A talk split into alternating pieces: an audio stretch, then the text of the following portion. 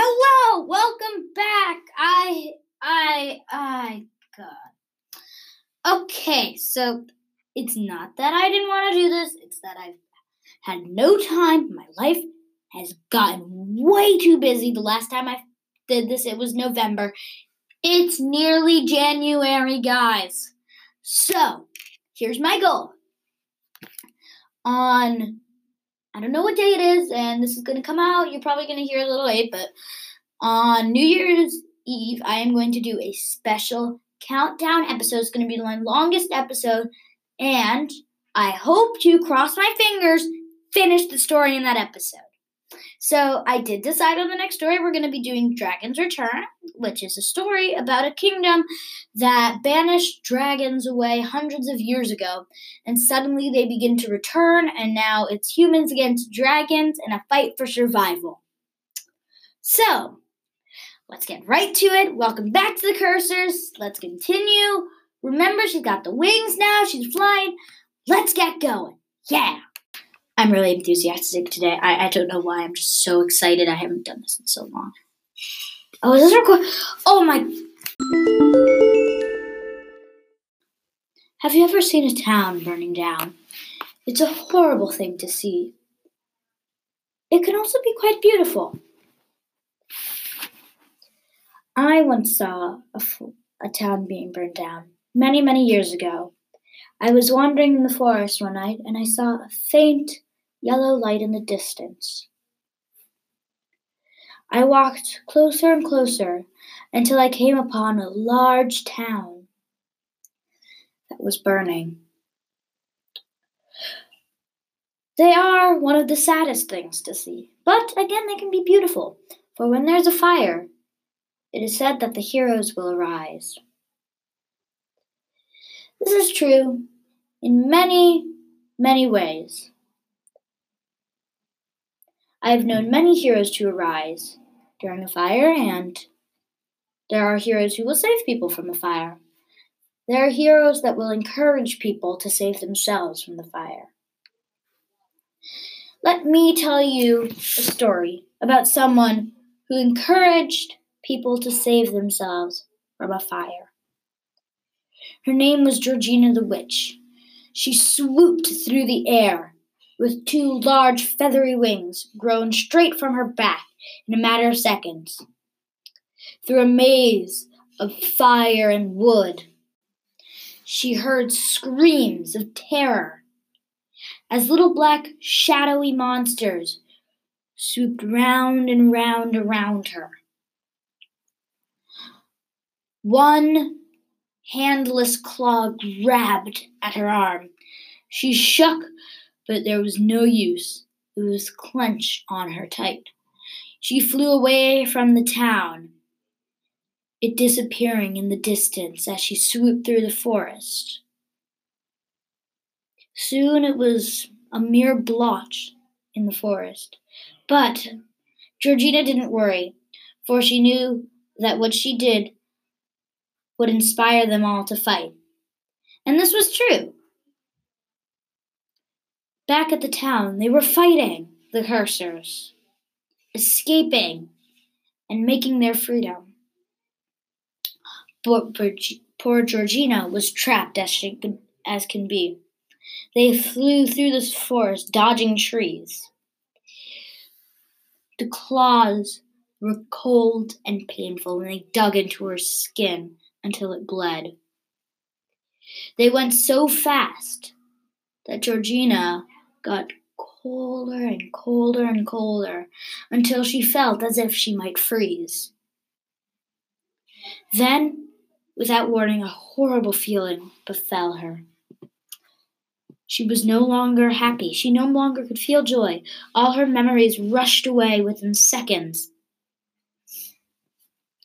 She couldn't stop thinking about what could be happening. Then suddenly everything went dark around her. The last thing she felt was slamming into the hard, warm dirt. She woke up with a startle, shaking. She was beside a river, a beautiful, clear river. She could see straight to the bottom. rock, and sand. Then she noticed something crystal. It was shining so bright.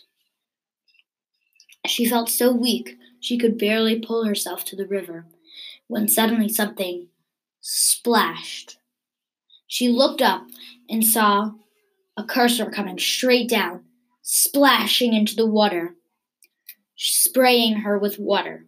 Then another, then another. Each one noticed her, but ignored her. Soon she had pulled herself close enough that she could look inside deep enough to see that those weren't crystals. They were souls trapped in the rock. And when a cursor got close to the rock, they disintegrated into it. So did the soul. And within seconds, the rock would stop glowing. Suddenly, the dirt under Georgina broke, and she slipped and fell into the dark waters. It was so cold, and she felt herself sinking no matter what she did. Soon she touched a mere rock, and it exploded into sand which swirled around her until everything was blocked by the dark sand. She held her breath for long enough, but soon she let it out. She knew how it was going to end. But then she shot out and fell onto the shore again. But she was not back at the shore in the forest, no. Now she was on a cliff, deep in a desert, a dark desert. She saw something stirring below her. She walked down, and she could see more cursors, but this time they were not floating, they were walking.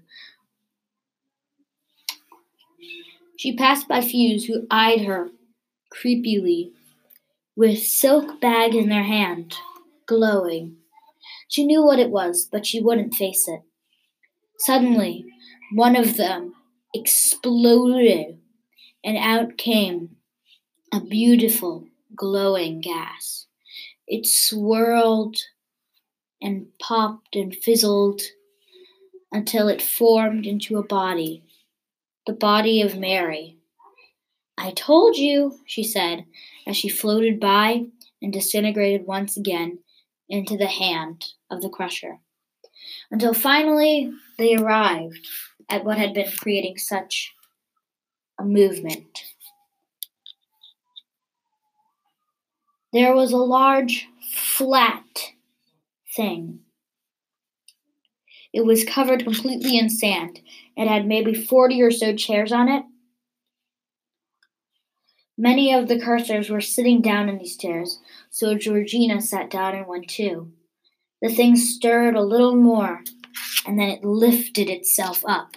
It was like a large platform, a large platform.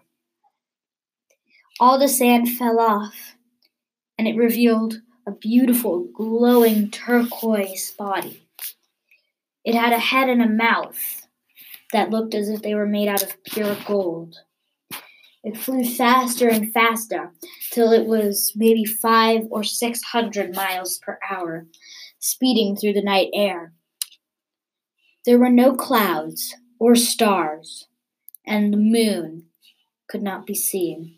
It was complete darkness. Soon Georgina looked down to see a black sea and lots of large rocks that came up. Then she realized how high they were millions of feet in the air, except there was no space. They only went higher until they dipped so low that Georgina thought they might splash into the water, but no, they landed on another cliff and there she sought a huge black stone palace that reached higher and higher at every tower. There was an awful aura of menace about it, and soon she knew what she was staring at. It was the Soul Crusher's lair. She had arrived. The final phase of her plan was about to happen. Soon she would either be dead or would have her heart in her hand. Yay! Yay! Woo! I finished another episode. I can wipe that off my New Year's resolution. All right, guys. I'll see you at New Year's Eve. I'll be counting down till the ball drops because I'll live in New York. I am going to Times Square. No, I'm not. It's negative one degrees usually. It's too crowded for me. I hate that stuff. So, no, you will not be seeing me there. But I do want to get let you guys know that me and my brother started a YouTube channel called J&M Film Studios. And um, we really wanted if you like this podcast, then we really want you to look at the um, our YouTube channel because we do a lot of fiction films. We do a few unboxing things, like we did in the Olympics. But it's really, really fun to do, and we just really want you guys to see it. Thank you for listening so much. Join me at New Year's for the final two episodes of Georgina the Witch. I don't know what episode this is, but it's far in the series. And then dragons versus humans in the fight for survival. Bye bye. I'm sorry, I'm just so excited today. Yeah, usually I'm not this enthusiastic. Uh, why is this thing still recording?